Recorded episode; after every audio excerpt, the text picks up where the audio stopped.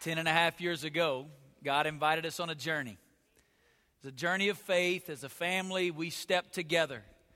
And over this last, last decade, we've seen God do unbelievable things. And three and a half years ago, we, we took a very significant step as a church family. We kind of labeled it the big journey. And it was, it was built on three foundational statements that we serve a big God. A big God.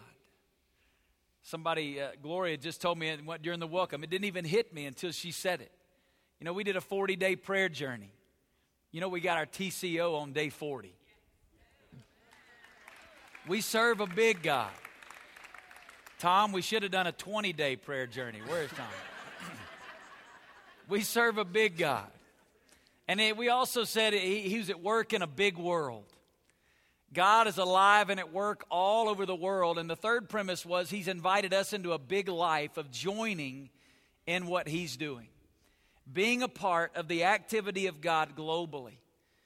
And as we began to take this significant next step, we knew that after 10 years of moving around and being in different locations, it was time for us to take a, the step of building a permanent campus that could be a launching pad, not a campus that was a, a finish line but a campus, a facility that could be a tool and a, a launching pad for continuing to impact our city and the nations for the glory and honor of God. And when we took that step, we said there were two parts to it. First, there was a short term step.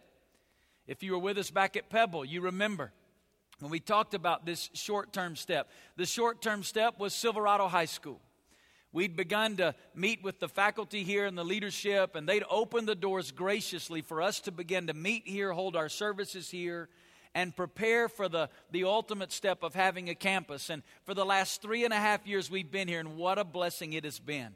How many of you have become a part of our fellowship since we've been at Silverado High School? Let me see your hand. Just hold it up for a minute. Look around you. A lot of hands. God's connected a lot of people since we've been here.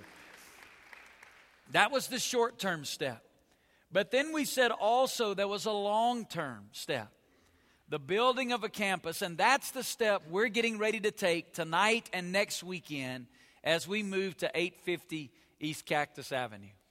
So, today, really, what we want to do is we want to look back at some of the lessons that God has taught us as a church during the three year time period that we've been at Silverado High School.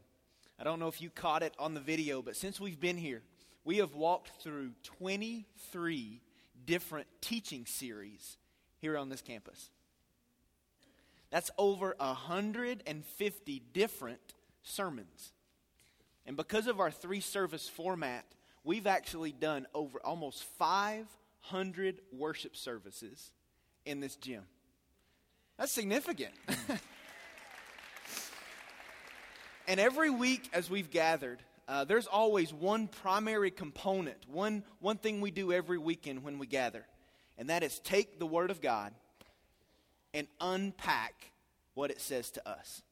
That's one of the primary ways that God speaks to us as a church, is through the public teaching of His Word. For some of you here today, you came to hope because you had a desire to be fed by the Word of God and because of the teaching ministry that's here. For some of you, you've actually came to Christ while sitting under the teaching here at this church, and that's significant. We value and prioritize the Word of God. And we're thankful that every week as we gather as a faith family, we can look at what God's Word says and respond to it. But here's the beautiful part. I'm so excited about this. I don't know if you know this or not.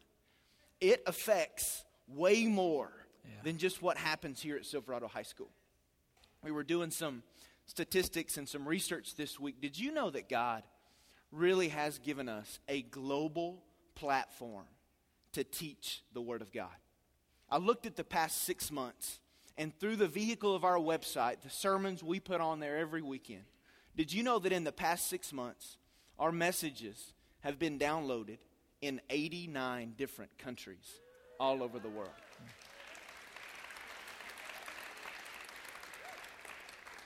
Some of you just had an aha moment. You didn't know that. What we're doing here is so much bigger than just us. And as I look down the list and see Japan, Saudi Arabia, Canada, I mean, literally all over the globe, some countries I can't even pronounce. As I read down the list, there have been over 5,000 downloads from countries that register as unknown.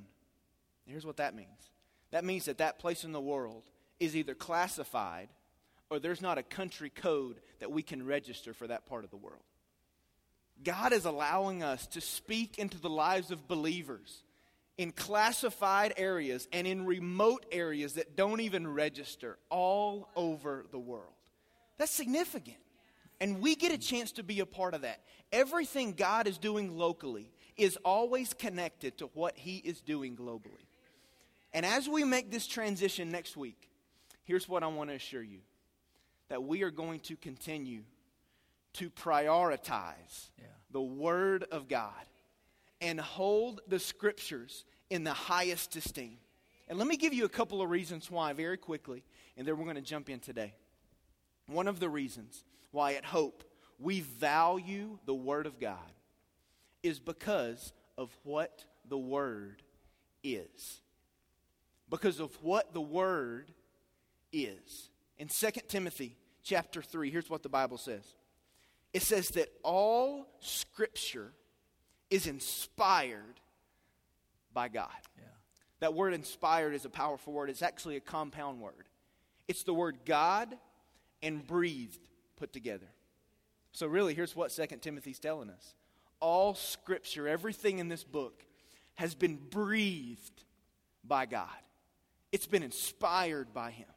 There is no other book that is like this book. It is living and it is active.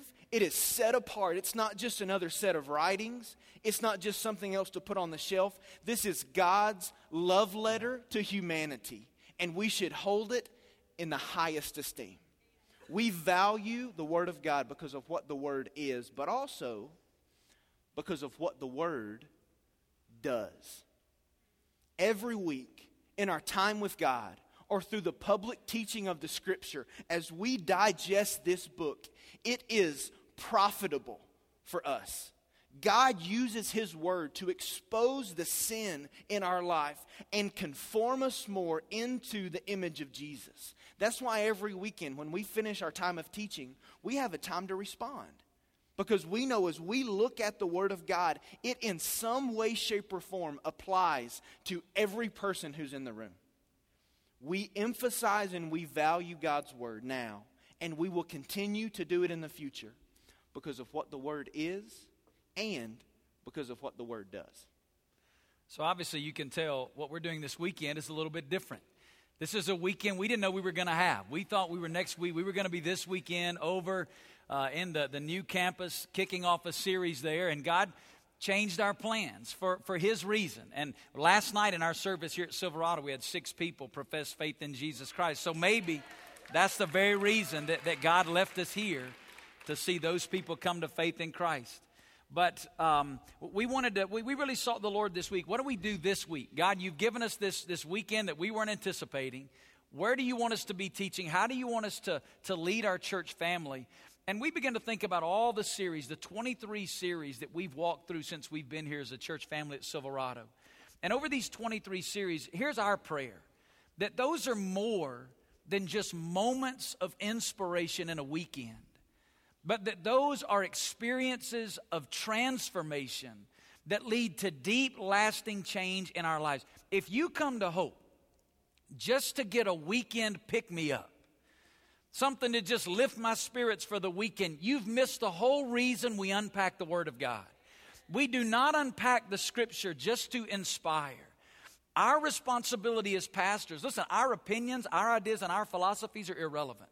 Our responsibility is to teach the Word of God because through the Word of God, God brings radical transformation into our lives that is lasting and ongoing. So, we're going to take just a few minutes and there's no way this morning we can go back and look at 23 different series. But we're going to pull a few of the key series and, and just some of those deep truths that God taught us as a church family. We're just kind of going to kind of remind us of those truths so that as we take this next step, those continue to have lasting impact in our life. For example, we, we one of the major sections of scripture that we walked through as a church family here at Silverado was the Sermon on the Mount. What a blessing. Five, chapters 5, 6, and 7 of the Gospel of Matthew. We spent over a year just walking through those three chapters. One of the, the we, we note it to be the greatest sermon ever preached. Jesus preached it in an afternoon. We spent a year and two months unpacking it, right? Because in that text of Scripture, what Jesus did was he, he poured out for us what the Christian life is supposed to look like. We, we opened that with a series called Be Happy. How many of you remember the, the Be Happy series? We unpacked the Beatitudes and we walked through those little simple statements that take up just a little line and a half in the Bible, but they are like dynamite in your spiritual life. What they begin to describe, the way we, we said it was this they were declarations of a radical way of life made possible in Christ, resulting in real, unshakable, happiness. What Jesus began to do in the Beatitudes, and then he continued throughout the entire Sermon on the Mount, was he began to I- invite us into a radical way of life. Not just a, a, a, Christianity that's a religion of attending some things on a weekend, but a radical expression of his very life in and through us. And as you read the Sermon on the Mount, from Matthew 5 all the way to Matthew 7, there is some radical statements that Jesus makes in that text of Scripture. He begins to describe a way of life that we begin to understand as kingdom living. What it is to live out the principles of the kingdom of God. And we summarized that entire series with two statements. And here's the first one Kingdom living begins in following Christ. Kingdom living begins with following Christ. Every person that has a relationship with God has a moment in their life when that relationship began. There's a beginning. Have you ever asked somebody, when did you become a Christian? And their response was, oh, I've always been a Christian. You ever heard that? Well, can I let you in on a secret this morning? That's not possible. Nobody's always been a Christian. Let me show you what the Bible says in John chapter 3 when Jesus was talking to Nicodemus. He said, Truly, truly, I say to you, unless one is what? Born again, he cannot see the kingdom of God. Every person that is a follower of Jesus Christ has a moment in their life when that relationship with Jesus Christ began. A point when, under the conviction of their sin by the Holy Spirit of God, we respond in repentance and faith in the gospel of Jesus Christ and surrender our lives to the lordship of Jesus. I, I, was raised in a Christian family. And I know that's what some people mean when they say, I've always been a Christian. My, my mom and dad were Christians, first generation Christians. My grandparents were not Christians until later in life. But my mom and dad were Christians. When I was born, I, have I've been in church since nine months before I was born. I've just always been in church. I've always been there. It's been a part of my life. But it wasn't until I was a freshman in college that God convicted me of my sin. I responded in faith to the gospel of Jesus Christ and began a personal relationship with God. And if you're going to be a part of following Christ, if you're going to enjoy this kingdom life that Christ teaches us, it begins in a moment of surrender when you're born again into relationship with God. But the second reality of the kingdom is that kingdom living constantly pursues his life in me. You see, Christianity is not just believing the gospel and then going to heaven when you die. There's this life that God has called us to. And listen, it's not you trying to live the Christian life. I'm going to say that again because it's so important. Kingdom living is not you trying to live the Christian life. Kingdom living is you allowing Christ to live his life through you out of the overflow of intimate fellowship with God. A lot of times people ask the question, how do I, how do I know that I've surrendered my life to Christ? Let me tell you how you know. not by going back 20 years and trying to remember an experience that happened in the past. The evidence, the real evidence of salvation in my life, is not a past experience, it's a present relationship. Yes, there needs to be that moment of being born again. But you know what the evidence is that that was real and genuine in my life? That there's an ongoing relationship in my life today that's vibrant, growing, and evident. Am I living out of the overflow of intimacy with God? Listen, today, if you think because you prayed a prayer and you go to church, you're all good, you've missed the essence of what following Christ is all about. It's a radical surrender of your life that begins a relationship where you live the rest of your life out of the overflow of intimacy with God. There's really nothing more important that we could really talk about this morning that's, that's more critical to every person in the room than us having a relationship with God and our pursuit of knowing Jesus. There's nothing more important uh, for that for any person. And so those two statements that Vance just made are significant. And I want to ask you just a couple of evaluation questions so that we can move from just a sermon or a series we did a long time ago to really evaluate are those things true for me today? Here's the first kind of application question Have you ever surrendered your life to Jesus? Has there ever been that time for you? Now, I'm not asking you this morning, do you attend church? I'm not asking, are you a moral person? I'm not asking, are you trying your best to do good? I'm asking you, has there ever been a moment when you recognized your, your mistakes and your sinful nature and you realized that the only hope that you have is Jesus? I remember as a young child hearing the gospel and honestly being overwhelmed by the reality that I was spiritually dead and I was separated from a relationship with God.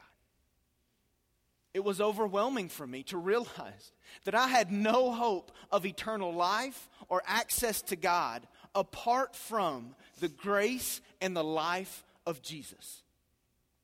I remember being overwhelmed by my lostness, but then I remember also being overwhelmed by the grace of God that is extended to humanity, even though we don't deserve it and we could never earn it. The message of Jesus is this He said, I am the way, I'm the truth, and I'm the life. And no one comes to the Father unless they come through me. I would imagine, just like last night, there are some people in the room and you've been putting it off and putting it off and putting it off. And you know, you know in your heart that God's working on you. You know He's been drawing you to, your, to Himself, and you've just been saying, you know what? I'm going to do it later. I'm going to do it later. I'm going to do it later. Let me challenge you. Let this morning be your morning. When you decide, you know what? I'm going to quit playing a game. I'm going to quit worrying about what other people think. I'm going to begin to follow after Jesus. And it's very simple how that can happen. The Bible's very clear. We need to recognize that we're sinful and that we're broken. That Jesus came to the earth, He lived a sinless life and died on the cross as the perfect sacrifice for your sin and for my sin. And then he was raised to life on the third day, showing that God was satisfied with his sacrifice. And he gave all authority to Jesus to save people as they put their faith in him. That's the glorious message of the Bible. That's the gospel. But has there ever been that time for you where you've asked Christ to come into your life? I want to invite you right now, in the middle of this sermon, to bow your head and to close your eyes very quickly. And I want you to think about your life. I want you to think about your journey, growing up in school, then on to getting a job, maybe getting married, having children moving on in your career, throughout that journey, has there ever been that moment for you when you decided to become a Jesus follower? Where you honestly recognized your sin before God, you put your faith in the work and life of Jesus, and you know you began a relationship with Him. If you've never done that, I want to lead you right now in a simple prayer that you can cry out to God. It's not the prayer that saves you. You're not saying this to me. You're not saying this to the people around you. You are saying this to the God of heaven. If you're serious, if you want to begin following Jesus this morning, say this in your heart to God. Say, Dear God, I realize that I'm a sinner. I realize I have fallen short of your standard, and I need you to save me.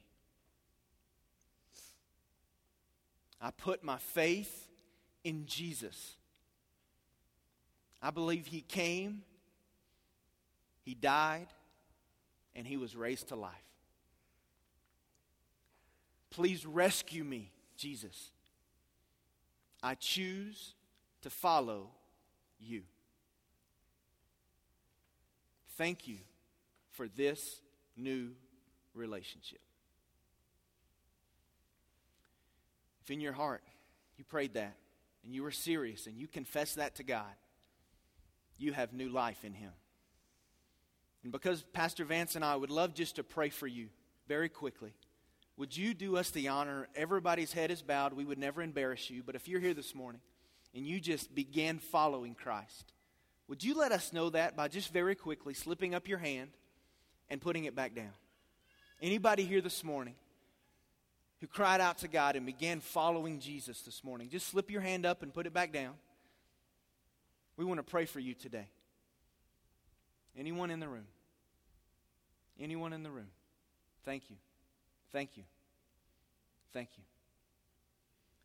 God, we thank you for rescue. God, thank you that when we call upon the name of the Lord, we will be saved.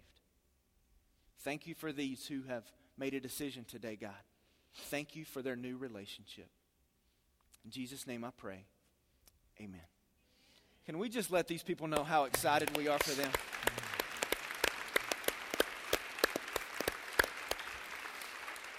Hey, if you're here this morning and you made a decision, we want to talk to you because you just began the journey of a lifetime. So, on your connection card that was attached to the card you, you received when you came in, there's a simple box that says, Today, I began a relationship with Jesus. Would you check that box for us? Because we have a team that wants to follow up with you, and they just want to talk to you about your new relationship with God. We are so excited that you have joined God's family this morning. Well, there's another question of application that really applies for us as believers out of the two statements that Vance mentioned. He said, Kingdom living begins with following Christ, but kingdom living constantly pursues his life and me. So, the, for the believers here this morning, here's the real question Is knowing Jesus the ultimate pursuit of your life? Honestly. Above money, above your career, above status, above any other relationship, can you honestly say this morning that knowing Jesus is the ultimate passion, the ultimate pursuit of your life? A series we did in the Sermon on the Mount, along with Be Happy and several others, was a series called The Real Thing. And in that series, we talked about the tendency we have as humans to put on a mask and to act like everything's okay and the house is good and the family's good and life is good, but internally we know it's not that good. And we are pretending to be something that we're really not. I want to challenge you to be authentic followers of Jesus. And here's where that starts not by performing, not by trying harder, not by learning all the worship songs or the Christian jargon. It starts by pursuing the very life of Jesus that is in you and trusting that He's promised us that as we do that, as we know Him, He will press His very life out through us. Another series we want to highlight is a series we did called In God We Trust. We really map out our teaching series at Hope about a year ahead. We know what we're teaching through the rest of the year. And in January of 2010, we had a plan. But we recognized something about our city and about our country. We were hurting because of the economy. I mean, it hit all of us in different ways, but we've all been impacted. And so we decided to take two weeks and really talk about what does it really mean to trust God? And we framed it around one of the statements that is found on all currency that is in the United States In God we trust. And here's what we wrestled with in that series Do we really? Do we really trust Him? I mean, if God, according to Scripture, is all powerful, He's all knowing, He's all wise, do we, as His followers, really trust the God of heaven with our time, with our talent, and with our treasure? And we looked at some principles that taught us as we honor Him, as we trust Him with everything, He promises to always take care of us. And we really framed a statement that I want to put up on the screen and read for you again because it's a powerful statement that I know even today still has impact on my life. Here's the statement We said, I am to trust God with everything in my life by honoring Him with what He has given to me. And He promises to always satisfy me with enough. You know, that's a great statement. But I want to give you a, a quick, real life example of someone who saw this statement flesh out for them in a real way. During that series, we recorded several testimonies of people who had seen this come to life. So I want you to watch this short video of Andy Milligan. Hi, my name is Andy. I'm to trust God with everything in my life by honoring Him with what He's given to me, and He promises to always satisfy me with enough. 2009 was a really interesting year for our family. Uh, at late 2008, uh, God had laid it on our hearts to start a nutrition program in Africa to help feed malnourished kids. And so I was doing that while I was working full time. And uh, in January of 2009, I found out, uh, like a lot of people did last year, that my job was actually being eliminated. And I had a couple options, one of which was to find another job uh, with a company that I worked for, a huge uh, technical uh, IT company. And uh, my wife and I uh, just really felt like God was calling us to work full time on that malnutrition project. And so uh, it was really interesting. We, uh, over the last few years, had seen some of our investments, you know, really pay off, and some of them just go up in smoke. And so, it, it, what it, that essentially boiled down to is that when we said yes to God to do this full time, our bank account was basically at zero. I got a letter the uh, the other week that that really kind of blew me away. I opened it up. It was my 401k letter uh, for the last year, and if you look starting uh, January 1st, 2009 to December 31st, 2009. My starting balance was just over uh, $15,000 and my ending balance was uh, uh, just over $14,000. So I was down about $1,500 for the year, which, you know, really is not bad considering 2009 was one of the worst years ever. Uh, and as I'm reading this letter, I thought, wait a second, we took money out. And I went and I looked and I was like, how much did we take out? And when I looked, I saw God allowed us to take out over $13,000 to pay for our bills. And uh, uh, I called my wife over and I, I said, um, you know, that's a miracle. I, I don't care who you are. I think I did the math and it was just over a 90% return. And, you know, $13,000 isn't a million dollars, but it was exactly what we needed uh, over the last year to pay our bills and meet our obligations. I can honestly say over the last year that God has just been incredibly faithful to my family uh, and has given us exactly what we need, and He supplied us with enough. And many of you now know the rest of the story, right? the Milligan family are our missionaries in southern Africa now. They live there and they're establishing that uh, program to feed malnourished children under the, under the umbrella of Operation Mobilization. What a blessing to be able to stand with them. But what's, what's so powerful is Andy and Amy's testimony is not just the unique testimony of one family in our church, but it's literally the testimony of our church. Think about it. In the middle of the most difficult economy in 50 years in America, in one of the worst cities impacted, as a church family, we didn't just maintain, we've been able to take an incredible step forward, and we're about next weekend to move into a brand new campus. That is only a miracle of the Lord, and shame on us if we don't honor and recognize and praise Him for what He's done in providing for us in this most difficult time. So we, we celebrate all that God did. And I want you to know today everything that God's done in and through our fellowship, He's done through your generosity. We don't have outside sources of income that, that give us resources to do what we do here at Hope. Every ministry that we maintain, every partnership that we have locally and globally, every life that is changed, God does it through the generosity of the people in this fellowship. As you give, you're making a difference in the world. So, first of all, let me thank you. Thank you for being a church that gets it.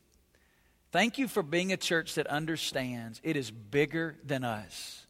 It is not just about meeting our needs, it is about God's activity in the world and our responsibility and privilege to join in what God's doing globally on this planet.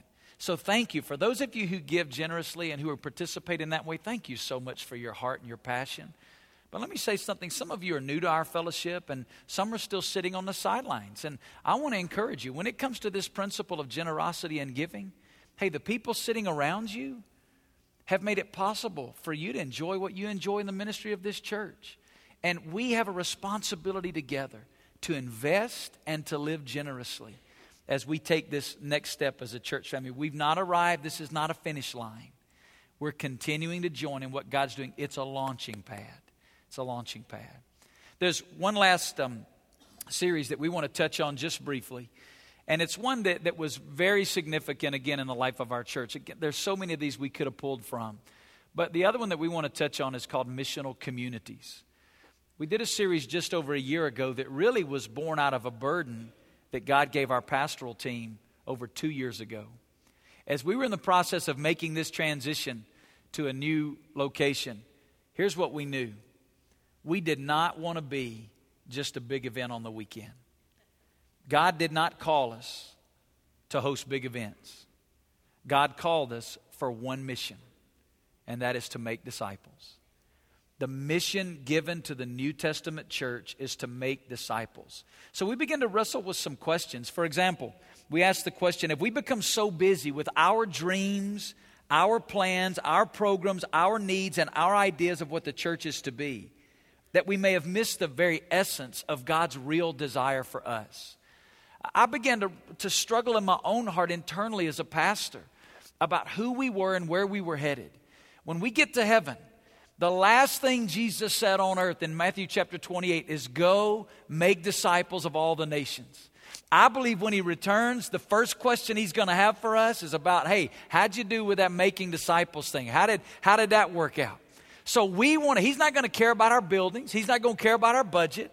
He's not going to care about how many people attend our services. Now, we people like to talk about that kind of stuff, but that's not the heart of the Father. He's establishing his kingdom on this earth. He's expanding it to the ends of the earth, reaching people with the gospel, and he's called us to be a part of that by making disciples and sending them out to the ends of the earth. So we ask a couple of hard questions. What is a disciple? If we're going to make them, we need to know what it is. And typically, disciples are defined in churches by what a person does or by what a person knows. Do they go to church, read their Bible, pray every day, give some money, go on a mission trip? Or can they answer all the theological questions? Do they have all the mantras? Can they say everything just right? Can they dot every I and cross every T? And once they've finished all these classes, now they're a disciple. Or once they have all the routine down, now they're a disciple. But we begin to understand that, that discipleship is, is much more than that. Uh, being a disciple is about a relationship with God. I'm not saying what we do and what we believe is not important. It's very important. But if it flows out of the wrong heart motive, it's useless. Matter of fact, Jesus' biggest opponent in the New Testament were those that could say all the right things and do all the right things, and they knew most of the right truth. But they nailed him to a cross. They missed the very essence of the gospel. And so we, we needed to understand, and we, we spent some time talking about what a disciple is. And then we answered the question how do we make disciples? And we begin to examine the example of the New Testament church in the book of Acts and how they made disciples through, yes, gathering in large groups, but also the dynamic of small group. And we believe that life change happens in community, that real life change happens. And here's the definition of community it, it's sharing in the mission of Jesus by sharing life with others. And as we begin to interact as brothers and sisters in Christ and live out in community, which it's interesting, the New Testament knows nothing of Christianity without community. And yet we've let Western individualism creep into our brand of Christianity in North America, where Christianity is about me. It's what I'm going to get out of the sermon. It's about what the church can do for me. It's about God doing something in my life. The New Testament knows nothing of an individualistic Christianity. It's Christianity in the context of community, life on life, principles of Scripture, bringing life change where we interact around the truth of God's Word together. And out of that, we carry out the mission of the gospel in our city and the nations of the earth. So we began to look at our fellowship. And our fellowship was one that, even as, as short as a year ago, we had 30 small groups in our church. A year ago, we had 15, 1600 people attending each weekend, but we had 300 people in groups. And we just knew if we're going to take this next step and there'll be new people come in the door, if we don't address this now, if we don't begin to deal with this now, we will not make disciples when we take this next step. We had a responsibility, so we began to look some, at some changes that we could make, and we began to place a, a strong emphasis on your connection in small groups. And what we've seen God do over the last year has been miraculous. Over the last year, we've seen our church go from 30 small groups to over 120 small groups in over 30 zip codes around Las Vegas. We now have over 1,700 adults uh, and students connected in small groups. Over almost just under a thousand of them regularly attending and participating in that connection in small group where the Word of God is being taught. What we're doing in the weekend be, being taken deeper in those groups. Those people studying through books of the Bible, they're, they're coming together around the Word of God, seeing God do things in each other's lives, and they're carrying out the mission in our city. We just prayer walked a hundred uh, quadrants, three miles around our new campus. How'd we do that? That through groups, going and engaging those communities and praying and inviting and reaching out and putting their arms around them. So we've begun to move from being a church with some groups to being a church of groups. And we believe that's very, very important as we take this next step together as a church family. And I believe it's so important, I'll say it to you this way. If you only got one hour a week to give us, give it to your group. Now, we want you to come. We believe the large group gathering is important. But let me tell you what you can do in the large group gathering you can hide. You can coast in here, you can sing a few songs, you can coast out, and you cannot experience life change. You cannot apply the principles of Scripture to your life. You can be a, you can be a show. Let me tell you where you can't do that in a group of 10 people in a house. where they're in your, where they're in your life, where you're doing life together. We believe in this principle of groups and community. So, as we this morning try to take a look back, those are just a few of the key lessons that God's done in our lives here at Silverado. And may they not just be some series we went through, may they be life change as we move forward in this next step of transition. And, and, Travis and I talked this week and prayed. How do we, how do we bring this to a close? How do we, how do we take this step of transition? And here's what we want to do. We spent some time this week, and we've we've crafted, we've written in our hearts before the Lord a prayer. It's a prayer that we're going to ask our entire church family to pray together. So I'm going to ask our worship team to go ahead and come. And after we pray this prayer together, we're going to sing a song of worship to God. And then we'll receive our offering and close our service. But I want us to, to pray this together. We're going to do something a little bit different for us, all right? It'll be a little uncomfortable for you, but that's all right. I want you to all stand with me. And I want you to just join hands all the way across the aisle. Just join hands together. You say, I don't know the person next to me. That's all right. They don't have cooties. You all right? and we're going to voice this prayer together as a family of faith as we take this step. So I want you to read it with me off the screen as I read it here. All right? You ready? Here we go. Our great God and Father, we acknowledge our desperate need for you. Apart from you, we can do nothing. Through you, all things are possible. We are abundantly grateful for the faithfulness you have shown us as a fellowship. You are so good, and you are worthy of all our worship. As we take this next step on the journey, we acknowledge that we have not arrived. Today, we make a fresh surrender to you and your mission. Draw us near to you daily and deepen our intimate knowledge of you. Strengthen our love for one another as we pursue life changing community. And break our hearts for others in Las Vegas and throughout the world. Through your life in us, we press on for your glory. Amen.